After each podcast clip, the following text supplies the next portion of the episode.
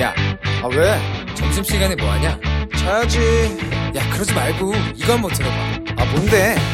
지금 당장 라디오를 켜봐 나른한 오후 깨울 시사 토크쇼 모두가 즐길 수 있고 함께하는 시간 유쾌하고도 신나는 시사 토크쇼 오태훈의 시사본부.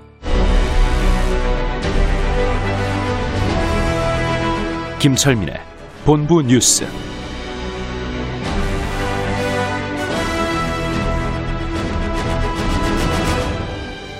KBS 제1라디오 오태훈의 시사본부 2부 시작합니다. 이 시각 중요한 뉴스들 분석해드립니다. 본부 뉴스, 뉴스의 핵심 짚어보죠. KBS 보도본부의 아이언민, 김철민 해설위원과 함께합니다. 어서 오세요. 예, 안녕하세요. 김철민입니다. 네, 코로나19 상황 좀 정리해 예, 주시죠. 오늘도 신규 확진자가 524명 나왔습니다. 그래서 네. 사흘째 지금 500명대 계속 유지하고 있고 음, 지금 최근 일주일간 하루 평균 지역 발생 확진자 숫자도 544명, 500명대로 어제는 600명대 초반이었는데 이제 500명대로 떨어졌습니다. 그래서 네.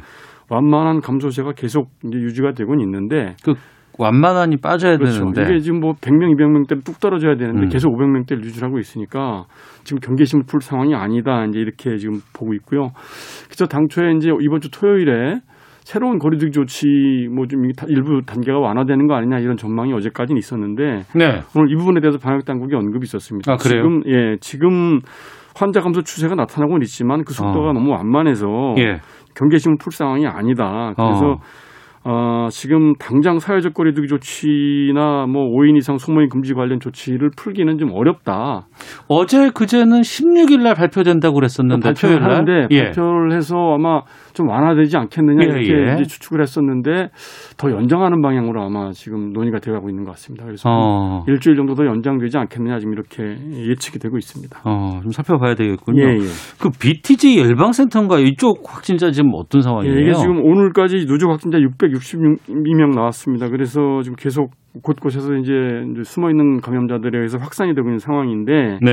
이것 때문에 지금 정세균 총리가 오늘 오전에 이제 중대본 회의에서 언급을 했습니다. 그래서 지금 역학조사를 방해하고 진단 검사를 거부하고 이래서 국민들 생명과 안전을 노골적으로 위협하고 있다. 이게 음. 이런 비상식적인 행위를 용납하지 않겠다. 네. 그리고 심지어는 이그 BTJ 열방센터 운영단체인 제이콥이라는 선교단체가 지금 이 경북 상주시가 이 저 방역 조치 위반으로 시설 폐쇄 명령을 내렸거든요. 네. 이에 대해서 지금 그 종교 자유를 침해한다 그래서 행정 소송을 제기했습니다. 어제 신천지 이만희 총회장 거기 관련해서 별개죠. 별개인데 신천 지역은 별개고. 네, 무죄가 나와서 그 부분에 대해서 예, 감염병 예. 관련해서 예. 여기에도 영향을 미치지 않을까라고 막 걱정 많이 하시더라고요. 근데 이제 이 부분에 대해서도 지자체 행정명령에서 적반하 장기 소송을 남발하고 있다. 음. 그래서 이제 지금 국민들이 아연실색하고 있다 이렇게 비판을 하고요. 예. 그 일단 경찰 협조를 받아서 검사 거부자들을 신속히 찾아내라. 음. 그리고 불법행위에 대해서 엄정히 조치하라. 그리고 이 공중보건상 피해를 입히는 행위가 발생하면 반드시 구상권 청구해라 이렇게 아주 어, 강력하게 비판을 했습니다. 네.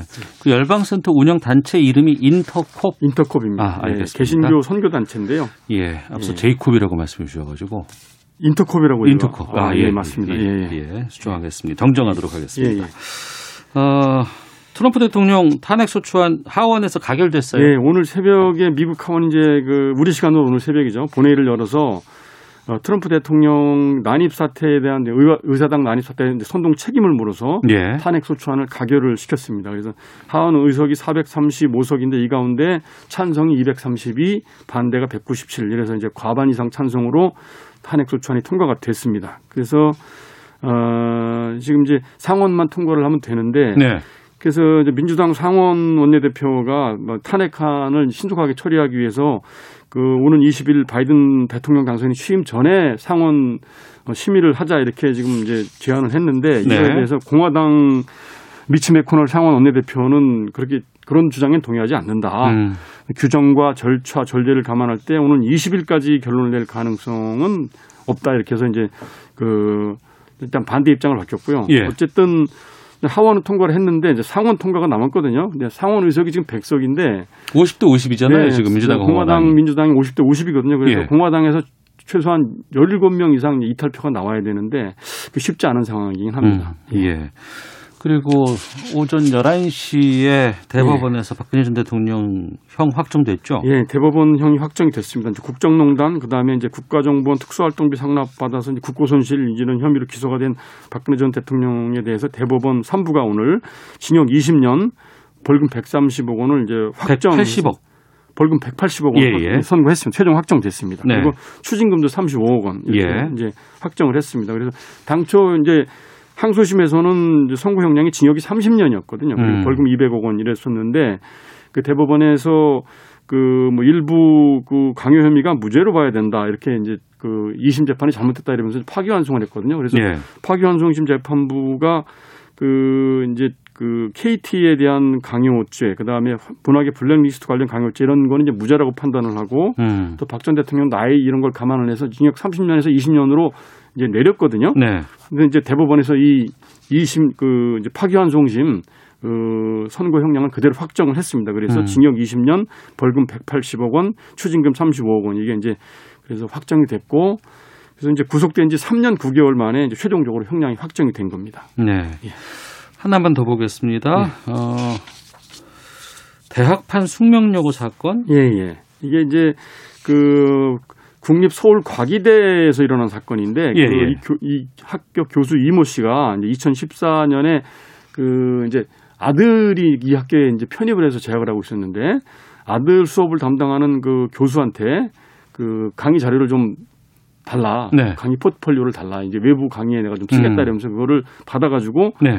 어, 아들한테 넘겨줬는데 몰래 이 강의 자료에는 중간고사, 기말고사 그 문제지 답안지가 다 들어있던 거죠. 어. 그래서 이제 담당 교, 해당 교수를 넘겨줄 때 이제 그런 점들을 얘기를 하고 좀 보안에 신경을 써달라 이렇게 얘기를 했는데 네. 이걸 아들한테 넘겨준 사건이었는데 이거에 대해서 이제 서울 북부지법이 오늘 재판을 어, 판단을 내렸는데 공무상 비밀누설죄 혐의로 불구속 기소된 서울 과기대 교수 이모 씨한테 징역 4개월 집행유예 1년 이렇게 선고를 했습니다. 그리고 재판부 이제 판결문에서 네. 시험의 공정성이라든지 이런 게 이제 심각하게 훼손됐고 공교육의 신뢰가 무너질 수 있는 중대한 범죄다 이러면 죄질이 좋지 않다 이렇게 판단을 했습니다. 네, 그렇군요.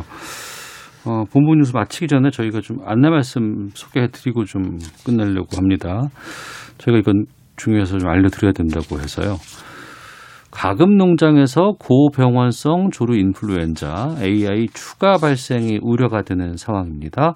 고병원성 조류 인플루엔자 확산 방지를 위해서 전국의 가금 농장에서는 매일 오후 2시부터 3시 어, 이 시기에 농장 4단계 소독 요령에 따른 집중 소독 실시해 주시길 바랍니다라는 것 알려드리겠습니다. 어, 가금 농장에서는 어, 꼭이 농장 4단계 소독 요령에 따라서 소독해 주시기를 부탁드리겠습니다. 자, 본부 뉴스 KBS 보도본부의 김철민 해설위원과 함께했습니다. 고맙습니다. 네, 고맙습니다.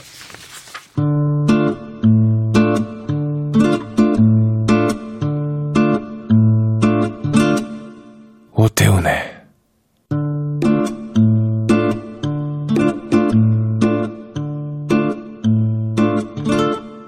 시사본부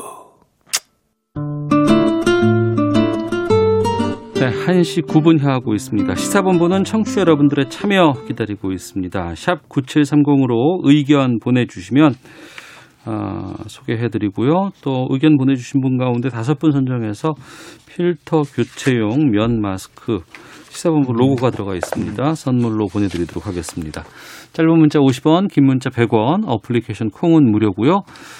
어, 팟캐스트와 콩 KBS 홈페이지를 통해서 시사본부 다시 들으실 수 있습니다. 유튜브를 통해서도 만나실 수 있습니다. 일라디오 혹은 시사본부 이렇게 검색하시면 영상으로 확인하실 수 있습니다. 마스크 다섯 분 선정되신 분은 저희가 홈페이지 방송 내용에 올려드리도록 하겠습니다.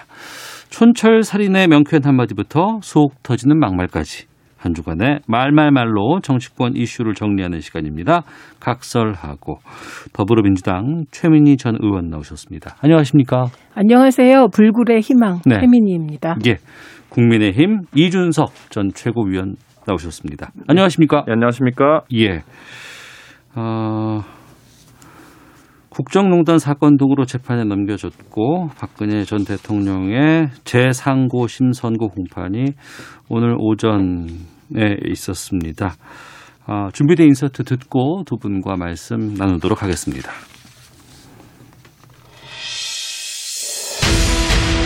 국민 여러분께 송구스럽게 생각합니다. 성실하게 조사에 임하겠습니다. 두 전직 대통령의 범죄를 용서할 수는 없죠. 그러나 국민들의 마음을 모으는 방법으로서 검토할 만하다라고 생각해서 말씀드렸고요. 대통령 스스로가 사면을 해야 된다고 판단하면은 사면을 하면 그만이지 거기에 대해서 이렇고 저렇고 뭐 조건이 붙거나 그렇다는 것은 나는 옳지 않다고 생각을 해.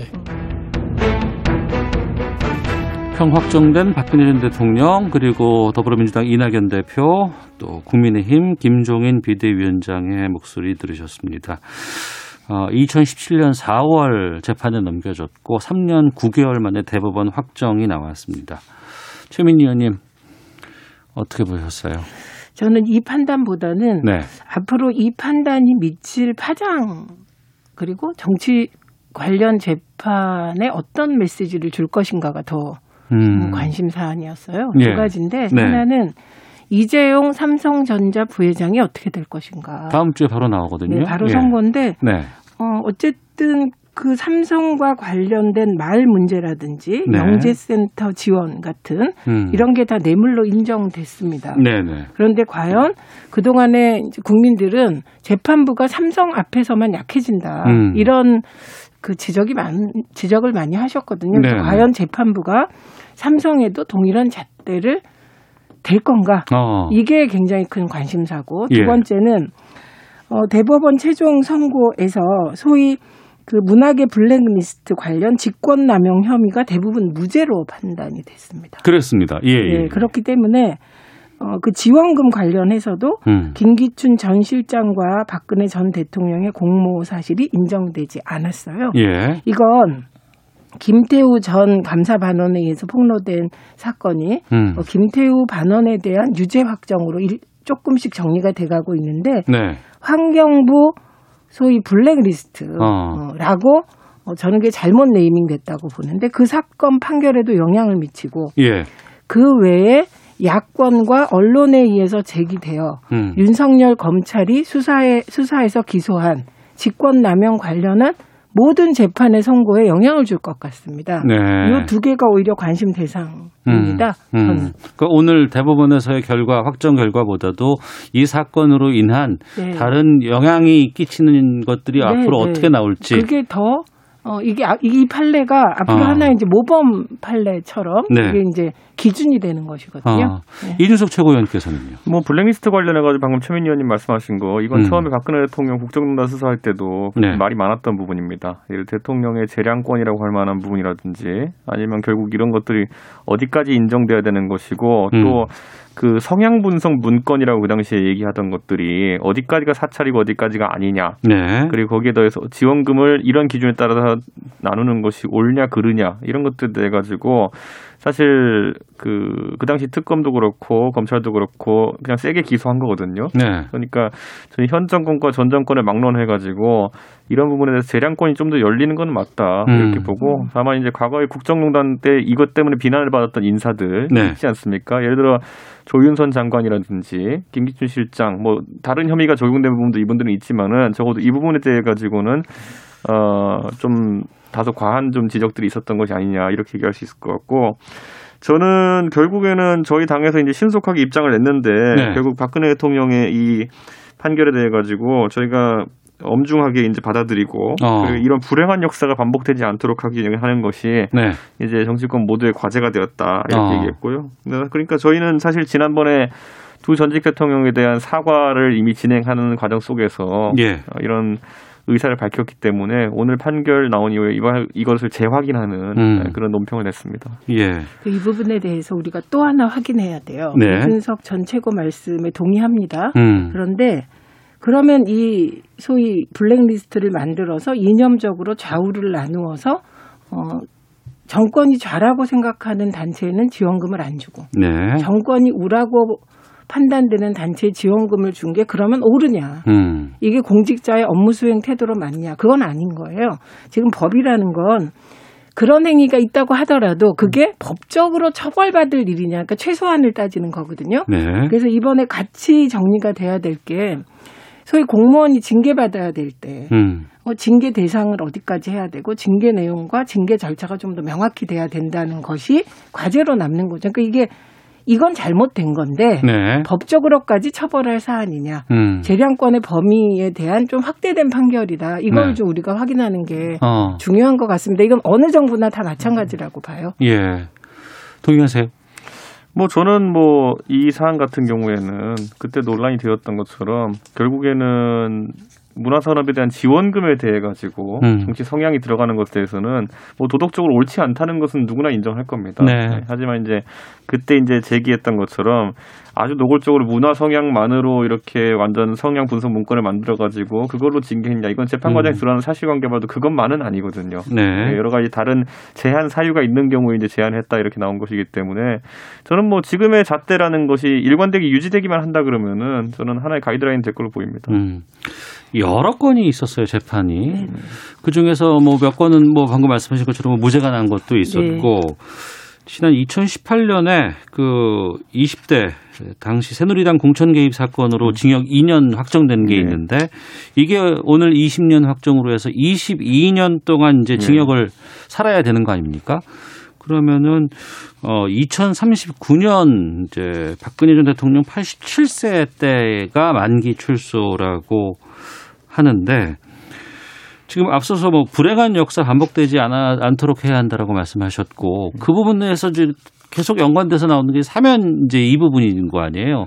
오늘도 많은 언론들이 형량 확정되었으니 사면에 대한 것들은 그 절 그러니까 그게 완성됐다 뭐 이런 식으로 이제 얘기를 하더라고요. 네. 이제 사면을 이제 할 수 있는 시점이 됐다라고 이렇게 기- 기자들이 뽑던데 이 부분으로 좀 이어가 보겠습니다. 어떻게 한다고 해야 한다고 보세요?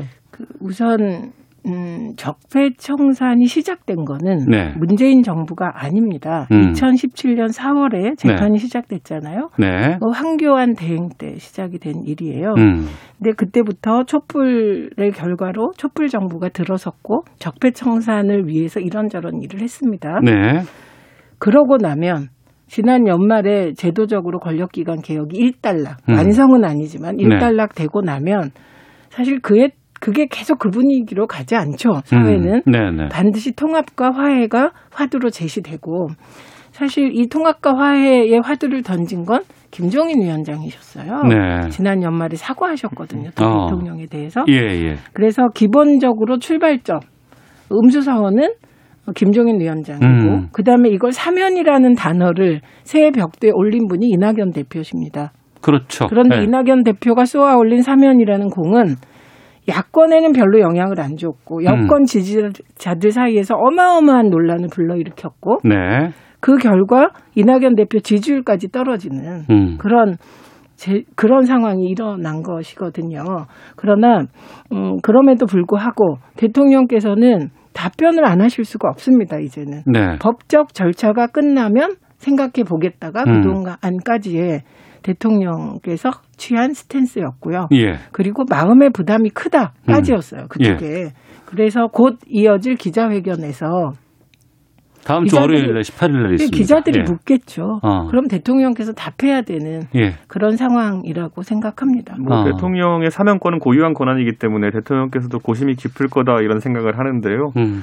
저는 어쨌든 우리가 사면하면은 보통 뭐 크리스마스, 연말, 3.1절, 8.15 이런 어떤 특정한 날짜를 계기로 이렇게 사면을 하는 경우가 있는데 이번 3.1절 같은 경우에는 제가 솔직히 말씀드리면은 선거를 앞두고 있기 때문에 대통령께서 어떤 마음으로 사면을 결단하신다 하더라도 다소간의 오해를 불러일으킬 소지가 있습니다. 그렇기 때문에 저는 대통령께서 그 지점은 선택하지 않으실 것이다 이렇게 보고 예. 또 8.15라는 것도 지금부터 한 뭐 반년 정도 있는 시점인데 그때도 보면 결국에는 뭐 선거 이제 각 당의 대선 전국이 시작되는 그런 상황이기 때문에 음. 또 오해를 받으실 개연성이 있습니다. 네. 그렇기 때문에 저는 그렇다고 해서 또 연말로 미루게 되면 그때 진짜 대선 한복판입니다. 음. 근데 저는 국민 통합이라는 과제를 실현하기 위해서는 결국 대통령께서 자기 임기 내에서 이런 결단을 내리셔야 되는데 네. 그렇다면 오히려 이제 이번 서울시장 보궐선거, 서울 부산 보궐선거가 끝난 다음부터 각 당의 대선 후보 선출 절차가 시작되기 전에 그 정도 시점을 아마 선택하실 수 있지 않을까 음. 이런 정도 예상을 하고요.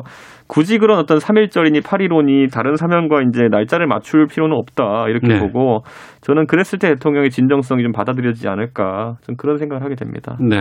근데 주호영 대표는 사면하려면 설전에 하거나 삼일절 해라 이렇게 구체적으로 찍어 네. 저는 그거는 뭐 제가 동의하지 않습니다. 네, 주호영 대표 개인적인. 의견이신데 그건 여러 가지 아까 말했던 것처럼 결국 대통령께서는 진짜 국민 통합의 의지를 밝히시는 건데 거기에 대해 가지고 호사가들이 이제 또 선거 때문이냐라고 붙이는 것 자체가 네. 저는 굉장히 부담스러우실 거다. 그래서 저는 딱 그 선거 끝난 직후부터 선거 결과와 관계없이 어느 쪽이 이기든지 관계없이 음. 그렇게 진행하신다면 저는 큰 문제는 없을 것이다 이렇게 봅니다. 네.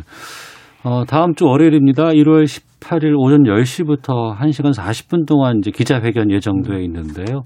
저희 일라디오에서도 당시 어, 그다 아, 그, 그, 그 시간에 생중계로 여러분께 어, 보내드리겠다는 것 알려드리도록 하겠습니다. 그럼 다시 돌아와서 형이 확정됐어요. 이제 국, 국정농단 관련해서 좀 우리가 다 끝난 건가? 아니다. 앞으로 또 못한 게 있나? 아니면 우리가 어떤 것들을 더 기억하고 또 그러면 제대로 된 정의 실현은 이루어졌는지 다 끝난 건지. 저는 어느 정권이든지 탄생하면은 네. 전 정권에 대한 청산 과정은 어느 정도씩 있어 왔습니다. 음. 그런데 그 중에서 보면은 뭐 사실 노무현 대통령의 비극적인 서거처럼 이렇게 안타깝게 종결된 경우도 있고 박근혜 대통령 같은 경우에는 상당한 중형을 받은 것이거든요. 네. 22년이라는 형량에 대해 가지고 물론 여러 혐의가 겹치긴 했지만은 과거의 전 정권에서 예를 들어서 아들 셋이 뇌물을 받은 케이스 음. 이런 경우 같은 경우에는 뭐 최순실이라는 사인도 아니고 결국에는 직계 가족이 이제 일으킨 문제임에도 불구하고 그 정부권이 책임진 건 그보다 덜하거든요.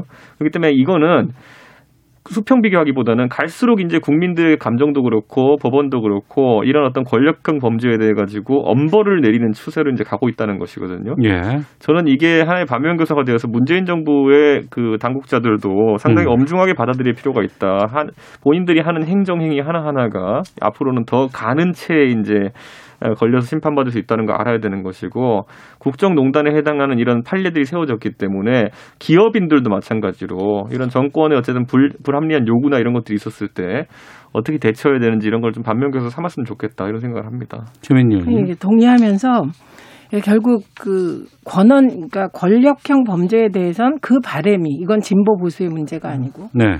그 바램이 모아져서 사실 공수처가 된 겁니다. 결국 음. 공수처가 하는 일이 대통령 주변 탈탈 터는 거거든요. 그렇게 될 거거든요. 그러나 그게 완전하진 않기 때문에 1단계로 공수처가 된 거고 이제 남은 과제는 두 가지가 있다고 생각합니다. 첫째는 정경유착이 박근혜 정부 때 다시 살아난 거 아닙니까? 그러니까 이 부분에 대해서 제가 아까 이재용 부회장에 대한 판결이 굉장히 중요하다고 본건 네. 정경 유착의 고리를 끊을 수 있는 판례가 나와야 되는 거거든요. 음. 그동안에 삼성 앞에서 서면 왜 이렇게 우리의 권부는 약해지나. 네. 그리고 지금도 끊임없이 특정 삼성과 특정 언론과 특정 정치 세력이 기- 결합됐다고 하는 한 단체가 지목되고 있습니다. 예, 그래서 이런 건 끊어야 된다고 생각을 해요. 그래서 정경유착 부분이 아직 남아 있고요. 음. 그리고 다음으로 남은 게 언론 개혁입니다. 네. 그러니까 언론에 대해서는 저는 여야 할 것 없이 다 불만인 것 같아요. 그 네, 이유는 네. 어.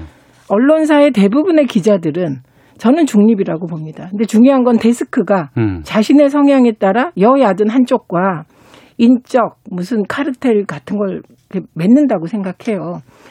어, 그래서 이런 언론 개혁 문제는 여전히 과제로 남아 있다. 네. 그렇게 봅니다. 저는 뭐 그것은 이제 사실 지금 뭐 윤석열 총장이 현직에 있으면서 정치를 염두에 두고 있으면 불공정할 수 있지 않겠느냐 이렇게 야, 여당이 지적하는 것처럼 네. 사실 언론계도 마찬가지라 좀 보는 지점이 있습니다. 예를 들어서 언론인으로서 아까 데스크라고 이제 최민희 의원님 언급하셨는데 편집권을 상당히 가진 사람이 만약 편향성을 가지게 된다 그러고 그 사람이 만약에 정 관계에 진출하게 되는 그런 꿈을 꾸고 있다고 한다면은 음. 그 힘은 진짜 막강하거든요. 네. 실제로 우리 정, 우리 정부들도 보면은 청와대 대변인이나 홍보수석으로 언론인을 바로 이제 데려다 쓰는 경우도 있고 음. 그게 뭐 솔직히 말 민경욱 의원부터 시작해가지고 한동안 이제 지금까지 계속 언론인들 도, 어, 쓰고 있지 않습니까? 네. 저는 그런 것들에 대해 가지고 민간 기업에서 하는 것처럼 일정 기간 이제 뭐 취업 제한을 둔다든지 이런 것도 좀 생각해 봐야 되는 것이 저는 여당이 지적하는 그 논리, 검찰총장이 현직에 있을 때 영향을 끼칠 수 있는 부분이 있다 한다면은 언론은 그것보다 더 빈번하게 더 큰 영향을 줄 수 있는 위치에 있을 수 있는 분들도 있다. 음. 그 점은 꼭 지적해야 될 것 같습니다. 알겠습니다. 청취자 의견 보면 이제 사면 관련돼서 이제 여러 의견들이 좀 올라오고 있는데 소개해 드리고요. 어, 먼저 6990님은 전직 대통령 사면론이 국민 정서에 반하는 일입니다. 대단히 유감스럽습니다. 사과도 반성도 없는데 어느 국민이 용납하겠습니까? 저는 이번에 법을 바꾸어서라도 대통령의 사면권 남용은 제한해야 합니다. 라고 의견 주셨고요. 이에 반해 또 3930님은 박근혜 전 대통령의 사면 논의해도 되지 않을까요? 탄핵을 당한 것만으로도 책임을 진 것 아닐까 생각합니다라는 의견도 보내주셨고 하지만 또 1391님은 사면이라니요. 이렇게 자꾸 사면 이야기가 나오니까 자꾸 전직 대통령의 범죄가 계속되는 것 아닐까요? 라는 의견도 보내주셨습니다. 자, 아, 이제 4월 이제 보궐선거 얼마 안 남았어요. 예. 보면 지금까지는 국민의힘 쪽에서 상당히 많이 그 뉴스가 생산이 되고 여러 가지 이벤트들이 나오고 좀 앞서 나가는 그런 모양새인 것 같습니다. 나경원 전 의원이 출마 선언을 했고 국민의당 안철수 대표에 대한 국민의힘 분위기가 좀 바뀌고 있다. 이런 언론 보도들 나오고 있습니다. 관련해서 인서트 듣겠습니다.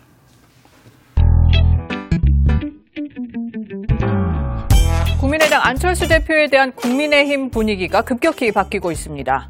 중요한 정치 변곡점마다 결국 이 정권에 도움을 준 사람이 어떻게 야권을 대표할 수 있겠습니까? 안철수 대표도 눈이 있으면 좀 보시라 이거지. 네? 왜 중도 치면 자기가 독점하고 있는 듯이 그렇게 얘기하냐 이거야. 서로 상대방에 대한 어, 배려가 있어야 나중에 최후에 단일 후보가 선출이 되더라도 어, 모든 지지자들의 그 지지를 받을 수가 있을 겁니다. 네, 출마 선언한 나경원 전 의원 그리고 경선 관련하고 관리하고 있는 정진석 의원 국민의힘입니다. 그리고 방금은 안철수 국민의당 대표의 음성 들으셨습니다. 나경원 전 의원 그 이태원인가요? 예. 네, 거기서 출마 선언을 하셨더라고요. 사실 이태원이 사실 상권이 가장 급격하게 이제 냉각된 곳으로 네. 서울에서 가장 알려진 곳인데 거기는 이제 경기가 하강과 더불어 가지고 미군 부대 빠져나가면서 음. 이제 상권이 죽은 곳이기 때문에 자영업자분들이 특히 힘들어한다. 네, 그래서 원래 출마 선언이라는 거는 자신이 가장 상징적으로 음. 이제 보여주고 싶은 것을 보여주는 위치인데 자영업자들의 문제에 신경을 쓰겠다는 나경원 대표의 의지가 좀 반영된 것이 아닌가 이렇게 네. 생각하고 안철수 대표와 저희 당 간의 이제 갈등 요소들이 좀 부각되고 있는데 네, 네. 저는 제가 마침 또 어제 딴 라디오 방송 가가지고 안철수 대표를 잘 아는 사람들 안철수 대표에 대한 평가는 박하다라고 지적한 부분이 있는데 네, 제가 네. 그 근거로 된 것이 사실 안철수 대표가 선거 출마할 때 초반에는 항상 이렇게 바뀐 모습으로 관심을 끌고 음. 단일화나든지 정치적인 면에 있어가지고 본인이 계속 했던 말만 계속하면서 네. 예전에는 내가 새 정치고 니는 헌 정치고 이 말만 계속하면서 사실 상대에게 굉장한 피로감을 주는 과정 속에서 어. 정치적 행보들이 꼬였던 지점들이 있고 네. 지금도 보면은 야권 단일 후보가 되겠다는 안철수 대표 일성은 저도 칭찬했고 많은 사람들이 칭찬했습니다. 네. 그런데 그 단일 후보를 정하는 방식에 대해서는 말을 아끼고 나로 무조건 단일화 해라라는 자세를 보이고 있기 때문에 이게 음. 지금 또 국민의힘 입장에서는 상당한 피로감을 유발하는 그런 상황이거든요. 그러니까 초반에 안철수 대표를 바라보는 시각과 지금 시각은 상당히 바뀐 것 같아요. 그렇죠. 그리고 저는 안철수 대표 입장에서는 음. 내려놓는다고 했을 때 우리가 네. 단일화했을 때 가장 멋지게 내려놨던 사람을 제가 꼽아보자면은 노무현 정몽준 단일화 때 음. 노무현 대통령께서는 형식상의 모든 것들은 정몽준 대표가 하고 싶어 한 대로 하자. 다 받았죠. 왜냐 네. 대의가 중요하기 때문에 그러면서 실제로 그걸 다 내려놨었는데 어. 그게 왜 중요하냐면 그거는 대중에게도 자신감의 표출로 받아들여집니다. 예. 예, 우리 뭐 무슨 공부 잘하는 학생은 입시제도 신경 안 써요. 어. 근데 공부 애매하게 하는 학생은 아, 예. 이거 왠지 저거 입시제도가 저거. 이거면 내가 어, 들어갈 어. 것 같고 이거면 아닐 것 같고 그러다 예, 보니까 예. 전 국민이 이제 입시제도에 이제 막, 막 흥분하고 이러는 건데 저는 지금 안철수 대표께서 입시제도 하나하나에 지금 이제 신경을 쓰시는 것보다는 음. 저는 본인이 자신감을 좀 더 드러내시는 것이 어떤가. 네. 최근의 행보를 보면은 과거의 안철수 대표의 안 좋았던 모습들이 또 오버랩되는 것 같아가지고 네. 국민 입장에서 는 이런 지적들을 하는 겁니다. 최민희 의원님. 우선 참 인생도 무상하지만 음. 정치도 무상한 거구나. 네. 우선 나경원 전 의원이 얘기한 후보가 얘기한 이 정권에 도움을 준 사람이 야권을 대표할 수 있겠냐. 음. 이 말 하시면 안 되죠. 음. 그럼 김종인 위원장은요. 음. 김종인 위원장님은 지난 총선 때 심지어 민주당의 승리를 위해서 어떻게 하자 이런 마이크 대고 그런 말 하신 적이 있거든요. 예, 예, 예. 그러니까 이 부분은 잘못하신 말이다. 음. 나경원 네, 후보가. 당장 예. 아마 사람들 머릿속에는 이 말보다는 음. 김종인 위원장도 그런데 음. 어, 그럼 김종인 위원장한테도 저러나 이런 생각이 들기 때문이고요. 그 다음에 안철수 대표가 좀 아까 인서트에 나온 상대방을 배려해야 단일 후보 선출 뒤 지지자들의 지지를 다 가져올 수 있다. 네. 2012년에 민주당이 애걸하면서 한 말입니다. 음. 그런데 그거 걷어차고 투표 당일날 대선 당일날 미국 가신 분이잖아요. 그러니까 이게 장신들이 했던 과거의 행적을 본인은 이렇게 상황 상황에 따라 말을 바꿀지 모르나 네. 다 기억하는 거예요. 왜 민주당 지지자들이나 당시에 문재인 대통령을 지지했던 분들은 2012년에 안철수 후보의 그 행태의 상처를 무지하게 많이 받았거든요. 음. 그런데 본인이 이제 국민의힘으로 넘어간다고 해서 그쪽으로 가려고 한다고 해서 이런 말 하시면 안 돼요. 네. 어떻게 이런 말을 합니까? 본인이 실천 안 해서 그때 대선 패배의 큰 요인 중에 하나가 안철수 대표가 단일화하고 그거 못마땅한지 네. 투표 당일날 미국 가서 단일화 정신을 깨버린 행태였거든요. 또 하나는 예. 이게 그러니까 이것도 아이러니예요.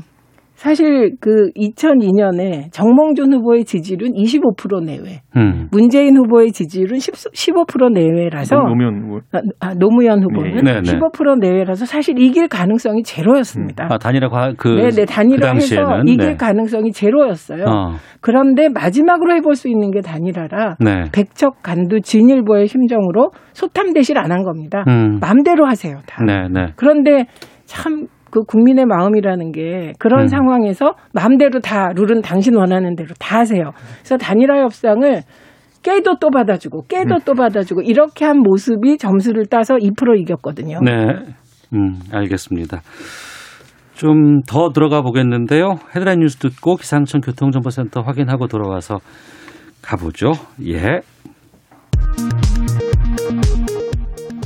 정세균 국무총리가 올해 경제가 반등할 것이라고 전망하며 이를 뒷받침할 수 있는 규제 혁신에 나서겠다고 밝혔습니다. 작년 취업자 수가 IMF 이후 최대 폭으로 감소했다는 통계청 발표와 관련해 국민의힘이 문재인 정부를 향해 일자리 정부의 몰락이라고 비판했습니다.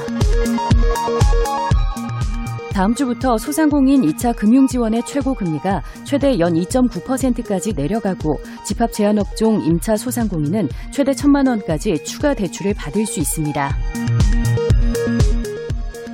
지난해 코로나19가 확산하고 국제유가 하락, 글로벌 수요 감소 등이 이어지면서 한국 수출 제품의 물가가 2014년 이후 6년 만에 가장 높은 하락폭을 기록했습니다.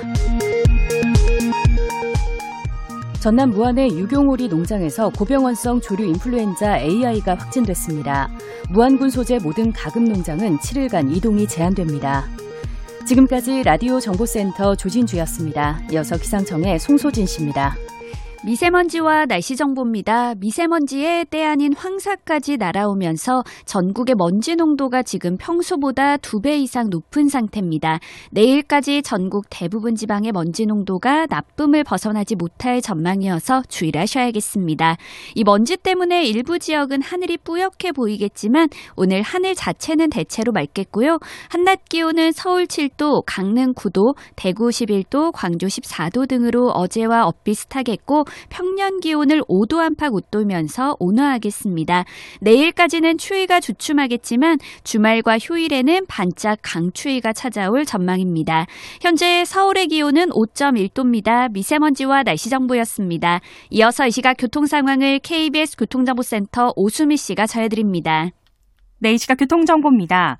날이 풀리면서 교통량도 작업 구간도 많아진 상황인데요. 먼저 천안 논산 간 고속도로 논산 쪽이고요. 선논산 부근에서 2차로 막고 노면 보수 공사를 하고 있습니다. 이 여파로 4km 구간에서 정체가 극심하고요.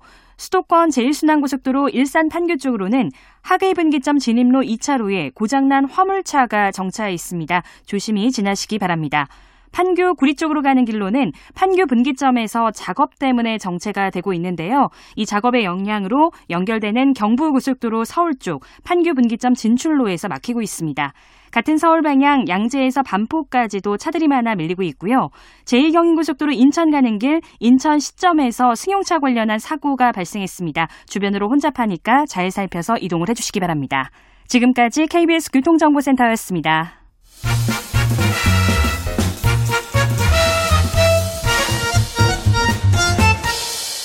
오태훈의 시사 본부.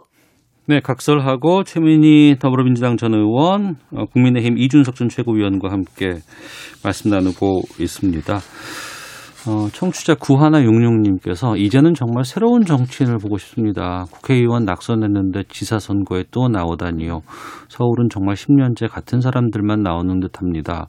4월, 어, 지금 서울시장 관련돼서 이제 말씀을 좀 해주셨는데, 지금 어찌 됐건 간에 지금 야당 쪽에서 범야권에서는 단일화 과정에 지금 있는 거예요. 음, 예. 어떻게 결론이 날지는 모르겠습니다.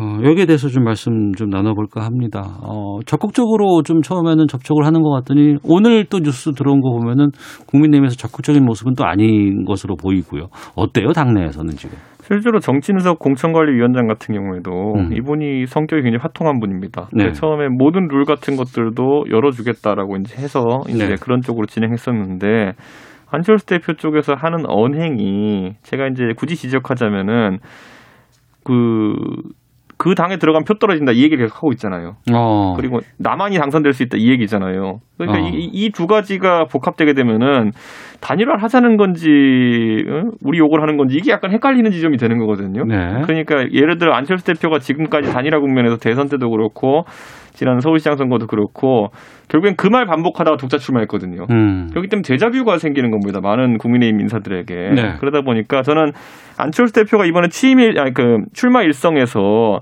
야권 단일 후보가 되겠다. 이거는 전 안철수 대표의 큰 변화라고 봅니다. 과거에는 항상 제3지대로 성공하겠다는 말만 했으니까요. 네. 그래서 저는 그걸 호평했던 것이고 지금도 만약에 안철수 대표가 그 생각을 그대로 유지하고 있다면은 그 결에 맞춰가지고 단일화 메시지를 내야 됩니다. 음. 그 메시지라는 건 아까 제가 언급했던 것처럼 노무현 대통령 같이 뭐 전혀 다른 해석을 나올 수 없는 아주 그냥 그 솔직한 표현이라든지 네. 이렇게 얘기를 해야 되는데 지금은 제가 국민의힘 내 인사들과 얘기해 보면은 아 안철수 대표가 이렇게 가가지고 독자 출마를 강행한 다음에 국민의당으로 서울시장이 된 다음에 음. 그걸 바탕으로 해가지고 정기 개편하자고 또 이제 또 들이밀겠구나 뭐 이런 어. 정도의 그냥 그냥 부처님 손바닥 같은 인식으로 사람들이 다 보고 있거든요. 예. 그렇기 때문에 저는 안철수 대표는 이런 어떤 상식을 깨는, 그러니까 제가 어제 안철수 잘하는 사람들 안잘 알이라는 표현 썼는데 안 잘 알들이 안철수에 대해 하는 모든 예측을 깨부술 정도로 파격적인 행보를 보이신다면은 안철수 대표가 굉장히 다른 모습으로 비춰질 것이고 안철수 잘 아는 사람들이 하는 얘기를 그대로 답습하시면요 역시 예. 안철수는 변한 게 없구나라는 얘기 들으실 겁니다. 아, 최민희 의원께서는 어떻게 보세요? 우선 지금 이 상황을 관통하는 핵심 키워드 한 개가 있어요. 뭐죠? 그게 지지율입니다. 지지율. 예, 예. 최근에 국민의힘이 서울에서도 어. 민주당을 앞서는 지지율이 나와요. 예, 예, 예. 그건 국민의힘만으로 이길 수 있다는 자신감의 근거가 되죠. 어. 그리고 사실 제3지대나 제3정당이나 무소속 후보들은 선거는 어떤 측면에서 조직이 가동되는 거기 때문에 예. 그 막판에는 늘 밀리잖아요. 어. 과거 쭉 돌아보시면 박찬종 전 의원이 대표적인 케이스예요. 서울시장 선거 95년 때막 40몇 프로 되다가 음. 그냥 급전직하 하거든요. 그래서 지지율로 인한 자신감을 국민의힘이 회복했다. 이게 이제 전제이고요. 네. 그다음에 그 안철수 대표는 우선 1단계 전략이 저는 실패했다고 봅니다. 어. 우리가 다 또 까먹어서 그런데 안철수 대표가 나타나면서 어떤 얘기를 처음에 던졌냐면 윤석열 총장 나랑 손잡자 음. 그런 메시지 계속 던졌어요. 네. 그런데 안철수 대표랑 윤석열 총장이 손잡으려면 윤석열 총장은 지금 나와야 돼요. 음. 그래야 제3지대가 결성되거든요. 네, 네. 그럼 규모가 커지겠군요. 예. 그런데 윤석열 총장은 나올 수가 없어요. 어. 왜냐하면 이번 행정법원 재판이 정치적 중립 의무를 위반했다는 위반했다는 의혹에 대한 고의 과실이 없다. 예, 예. 소명 자료가 없다 음. 이런 얘기였거든요. 근데 지금 만약에 나가 버리면 음. 본안 소송에서 지게 됩니다. 예. 그러니까 이게 딜레마에 빠져 있어요. 음. 그게 깨지면서 행보가 이제 애매해진 것이죠. 그래서 그럴 때는 판을 이렇게 보고 어, 나가야 되는데 그 당시 지지율이 높다고 해서 음. 지금 너무 세게 나가신 거죠. 알겠습니다. 그래서 아마도 국민의힘은 2012년에 민주당과 문재인 후보가 어떤 일을 겪었는지 음. 아마 그대로 경험하게 되시지 안철수, 않을까 합니다. 안철수 잘 아는 사람들이 많기 때문에 그렇게 당하지는 않을 겁니다. 아, 저희는 뭐 그때 힘들었습니다. 아주. 그러면 민주당 지금 상황은 지금 최민희 의원께서 좀 말씀해 주세요. 음, 민주당은 일단 우상호 의원이 출사표를 던졌고요. 예. 그리고 가장 강력한 후보로 얘기되는 박영선 장관도 네네. 본인이 그렇게 표현했 잖아요. 당이 어려운 상황이 되면 난 음. 나갈 거다. 음. 이렇게 그렇기 때문에 아직 출마 선언은 안 했지만 강력한 후보로 남아 있는 거- 거고. 네. 그다음에 박주민 예, 의원도 아까 읽어 주신 댓글에 음. 맨날 똑같은 사람 나오냐 네, 새로운 네. 사람 좀 나와라에 딱 맞는 케이스가 박주민 의원이잖아요. 인지도나 뭐 어. 예. 재선 의원이니까 그러니까 고민을 하고 있는 것 같고 근데 그 박주민 의원의 고민의 시간이 길어지면 곤란하죠. 어. 그러니까 이쪽이건 저쪽이건 빨리 결단하는 게 모두에게 좋은 것 같고요. 그리고 일부에서는 제3 후보를 계속 찾는다는 거 아닙니까? 예, 그래서 예. 몇 명이 거론되기 때문에 민주당은 지금 서울시장 재보선 이 판에서 빨리 나서면 안 되죠. 아. 이게 정상인 거예요. 예, 그러니까 예. 국민의힘이 어, 더 저렇게 먼저 준비하는 게 맞는 거죠. 저는 우상호 의원께서 이제 사실 경선 절차가 계속 늦어지는 것에 대해 가지고 이거 뭐 특정인을 기다리고 있는 거냐 이렇게 이제 말씀을 하셨는데 네. 그게 뭐 박영선 장관을 의미하는 것인지 아니면 아까 최 의원 언급하신 그 제3의 인물을 기다리 언급하는 것인지 모르겠지만은 어쨌든 민주당이 내부에서 누가 판단하는지 모르겠지만은 경선 절차를 늦춘다는 거는 지금 후보군도 약간 불안하다는 생각을 하고 있는 것 같아요 민주당도 음. 솔직히 그래서 저는 이 눈치 게임은 한동안 지속될 것이다 이렇게 보는 것이고 그 대신에 이제 앞으로 한 달 정도는 국민의힘 후보들의 시간이 왔다 저는 이런 생각을 합니다. 네. 그 기간 동안에 좀 치열한 경쟁을 했으면 좋겠고 저는 안철수 대표께서도 어, 호랑이 잡으려면 호랑이 굴에 들어가야 된다는 심정으로 국민의힘에 들어오셔가지고 경선 절차에 참여한다. 음. 만약 그래서 후보가 되신다. 그럼 제가 공언하겠습니다. 제가 일종 모통이 있는데 제가 유세차 몰겠습니다. 예. 후보가 되시면 제가 유세차 몰겠습니다. 아, 그래요? 별로 어. 도움이 안 되고 방송 나오시는 게 도움이 될 것 같은데요. 그러면 단일화 된다 안 된다. 예. 야권 단일화 어디에 거시겠어요? 안철수 잘 아는 사람들은 안 될 거라 봅니다. 아, 안 된다. 최민희 의원께서는. 저는 모르겠습니다. 아, 그래요? 왜냐하면 안철수 대표가 외연을 확장한다면서 홍준표 의원 만나고 음. 네네. 특히 김동길 아, 그렇더라고요. 네, 전 예, 예. 교수를 만나고 게다가 어. 뭐 이현주 전 의원을 만나려고 한다니 그게 뭐가 보폭이 넓어지는 겁니까? 어. 오히려 태극기 쪽으로 다가가는 거지. 그래서 음. 예측 불가다. 음, 알겠습니다. 7246님은 최민희 전 의원님 항상 시원하고 정확한 토크 감사합니다. 9779님은 이준석 준 최고 항상 적절한 비유로 설명을 해줘서 좋습니다. 라고 의견 주셨고 1935님은 노무현 대통령 말씀을 계속하시니까 가슴이 먹먹하네요. 그런 정치인 한 분만 더 나왔으면 좋겠습니다. 라는 문자도 보내주셨습니다. 각설하고 여기서 마치도록 하겠습니다. 두 분 오늘 말씀 고맙습니다. 고맙습니다. 오태훈의 시사본부는 여러분의 소중한 의견을 기다립니다. 짧은 문자 50원, 긴 문자 100원의 정보 이용료가 되는 샵 9730, 우물정 9730번으로 문자 보내주십시오. KBS 라디오 앱 콩은 무료입니다. KBS 라디오 오태훈의 시사본부. 지금 여러분은 대한민국 라디오 유일의 점심 시사 프로그램을 듣고 계십니다. 사회에 존재하는 다양한 이슈에 대해서 가감 없이 우리 생각을 표현하는 시간입니다. 세상의 모든 리뷰인데요. 자, 코로나19 장기화되고 있고 전 세계로 퍼져 있는 상황입니다.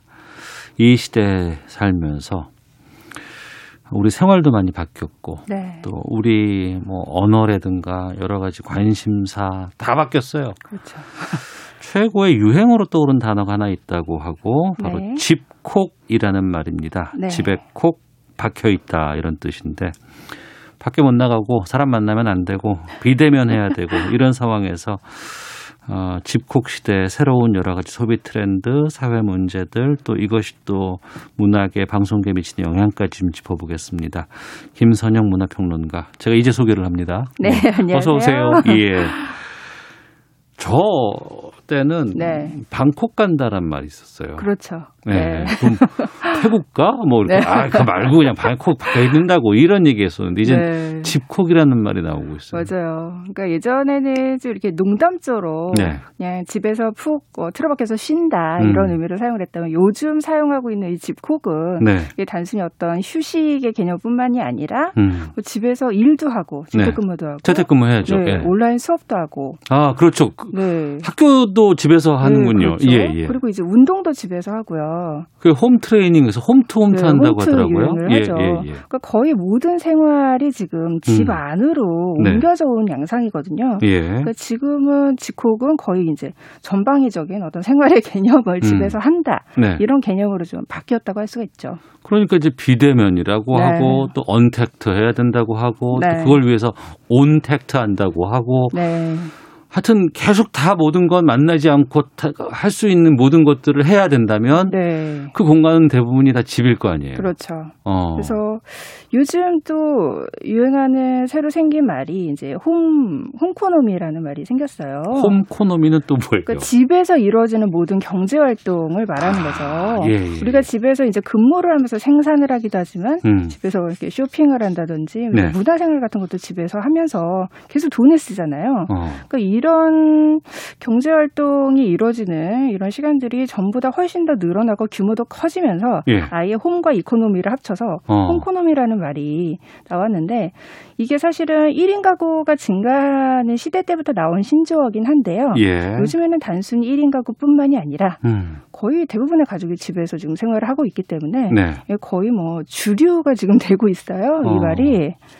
그러니까 소비 패턴도 상당히 바뀐 게 네. 아이들이 이제 학교를 가지 못하고 그렇죠. 집에서 온라인 수업을 해야 되니까 여러 가지 디지털 기기들. 이런 것들 많이 좀 필요해서 또 그거 네. 사줘야 되고 또 주말에 가족끼리 오랜만에 모이는데 어디 갈 수가 없잖아요. 그렇죠. 여행도 못 가고 또 외식할 수도 없으니까 네. 그렇다고 해서 또 계속 또 집에만 있으면 그것도 답답한데 네. 그러니까 이제 뭐 외식 기분 나는 여러 가지 간편식이라든가 그렇죠. 또 특산물 같은 건 우리 해, 외국 아 저기 그 지역을. 가서 먹으려고 네. 했는데 그게 안 되니까 택배로 이제 그렇죠. 네. 주문해가지고 집에서 반조리한 거 좀 해서 어떻게 요리도 하고 뭐 이런 상황으로 바뀌게 되더라고요. 그 요즘에는 무슨 그 예전에는 그냥 오프라인 생활을 대체한다라는 느낌이었는데 음. 이제는 그냥 아예 이게 생활의 어떤 주류가 되어버리고 네. 이렇게 자리 잡은 생활의 패턴이 이제 코로나가 종식된다고 해서 크게 달라지지는 않을 거다라는 그런 분석들이 굉장히 많죠. 음. 네. 이미 한번 집에서 그런 생활의 편의를 맛본 사람들이 어. 이제 다시금 오프라인으로 나가기가 음. 쉽지가 않겠죠. 네. 관련된 뉴스 몇 개 좀 꼽아 오셨다면서요. 어, 좀 연초에 많은 기사들이 쏟아져 나왔는데 제가 좀 흥미롭게 본 기사가 네. 편의점에 관한 기사였어요. 편의점. 예. 네, 편의점 같은 경우 우리가 이제 지금 집이 우리 생활의 중심 으로 자리를 잡았다고 했는데 네. 그러한 성격의 어떤 외부 버전이 편의점이라고 할 수가 있거든요. 어. 그러니까 어떤 모든 생활에 좀 외부에서 허브 역할을 하는 역할로 지금 진화를 했어요. 편의점이. 그러니까 올해 들어서 편의점이 이제 5만 개까지 증가를 했다고 하는데 이게 국민 천 몇 명당 한 개 꼴이라고 해요. 편의점 개수가 네. 아. 엄청난 거죠. 예. 그리고 실제로 이용하는 패턴을 보면 우리나라 2,800만 경제활동 인구가 이틀에 한 번씩 음. 편의점을 이용한다. 이런 통계가 있거든요. 그러네. 근데 예전에는 편의점에서 우리가 이제 물건을 그냥 어. 24시간 열어놓고 있으니까 아무 예, 때나 예. 가서 편리하게 물건을 구입한다. 음. 이런 의미였는데 요즘에는 편의점에서 택배도 받고요. 공공요금, 공공요금 수납도 하고요. 그렇죠. 네, 그리고 뭐 심지어는 뭐 전기차 충전도 하고요. 어. 그러니까 이런 식의 기능들이 굉장히 늘어났고 최근에는 이런 어떤 편의점의 네트워크라든지 정보 처리 기술을 활용을 해서 네. 어떤 공공의 역할까지 수행을 하고 있거든요. 음. 가령 이제 뭐 실종 아동 찾기 캠페인으로 어, 지역, 그러니까 부처랑 연계를 해서 캠페인을 벌이고 있는데 실제로 실종 아동이 이런 편의점에 그러니까 포스에 나온 그 전단지를 보고 이제 부모를 찾은 그런 사례들이 음. 있고요. 네. 또 아동학대를 겪고 있던 음. 그런 아이들이 탈출을 해서 편의점에 숨어들어서 예. 거기에서 이제 주민들이 이제 아이를 도와주고 음. 이런 뉴스들이 나오면서 아, 편의점이 이제는 어떤 공적인 기능까지 수행해야 되는 거 아닌가. 어. 그래서 사람들의 인식도 조금씩 예. 바뀌고 있거든요. 어. 그러니까 우리가 외부 코로나 때문에 외부 활동이 줄어든 만큼 편의점이 점점 그 모든 기, 음. 기능, 외부 활동의 기능을 좀 압축적으로 수행하는 어떤 공간으로 떠오르고 있지 않나. 네. 그래서 좀 이 기사가 흥미롭더라고요. 어. 그렇기도 하고 네. 코로나 때문에 배달 음식 순위가 바뀌었다는 건 뭐예요? 그러니까 이게 어 부동의 치느님이 늘 상위권에 있었잖아요. 우리가 배달하면은 치킨 배달. 그렇죠. 치킨이 짜장면 배달. 되게 상징적이잖아요. 그렇죠. 예. 근데 원래 1위 부동의 1위는 항상 이렇게 햄버거였고요. 예. 치킨이 2위였는데 어. 최근에 한식이 이게 순위랑 치킨의 순위가 역전이 됐어요. 어. 이게 한식이 2위가 된 거는 예. 그만큼 예전에 우리가 어떤 배달 음식을 약간 음. 특식의 개념으로 시켜 먹었다면 네. 지금 이제 집밥을 대체를 하기 시작했다라는 어. 의미가 되는 거죠.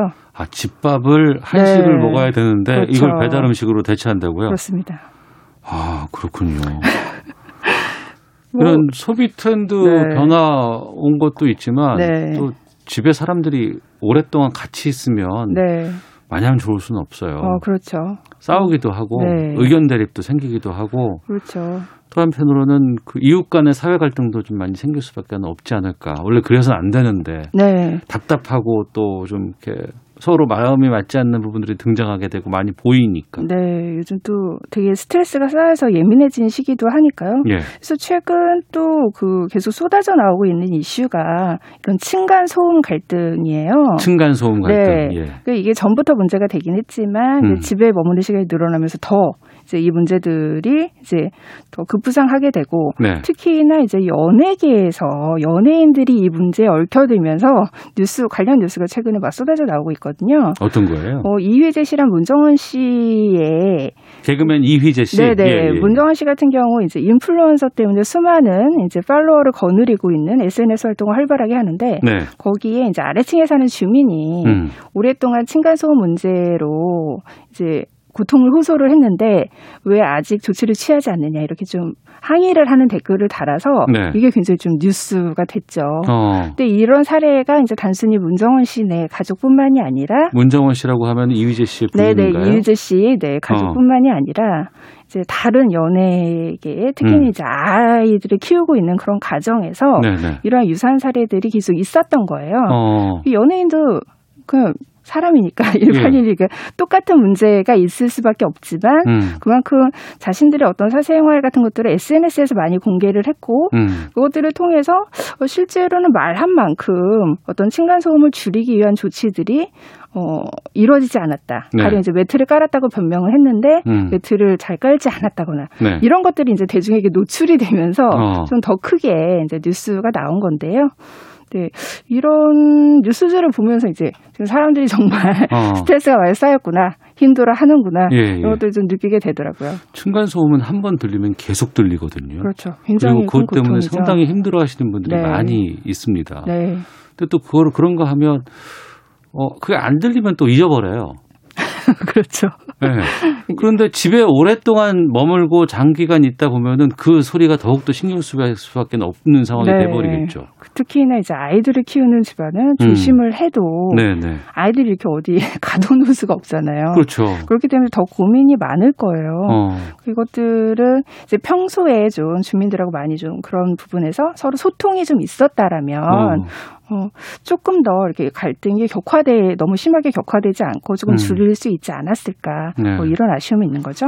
그렇다고 또 아이들 보고 야 너 밖에 나가서 학교 가서 놀아라고 할 수도 없는 상황이고 또 아이들은 네. 또 집에 있으면서 얼마나 뛰어놀고 싶겠어요. 그렇죠. 아이들이 제일 고생이죠. 학교도 네. 못 가고 또 제대로 놀이터 가서 놀려고 해도 또 부모님은 안 돼 그것도 뭐 감염 위험이 있어 막 하고 되도록이면 집에 있으라고 하는데 네. 그럼 나 집에서 뛰어도 돼?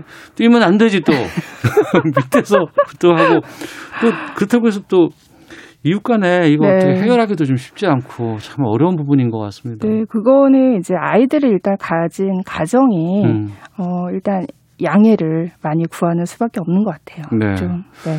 게다가 또 이제 환경 문제라든가 지금 네. 코로나19 때문에 쇼핑 증가, 비대면 쇼핑 증가하니까 네. 환경 많이 좀 이렇게 어, 문제되고 있는 뭐 플라스틱 같은 거 재활용 안 되고 막 이런 부분들도 있고 네. 우울감들도 늘고 있다고 그렇죠. 하는데 네. 벌써 이제 1년이 돼 가는 거 아니에요. 네. 코로나 때문에. 이 상황 좀 빨리 좀 극복하고 좀 안정이 됐으면 아유, 백신은 또 언제 맞을 수 있을까.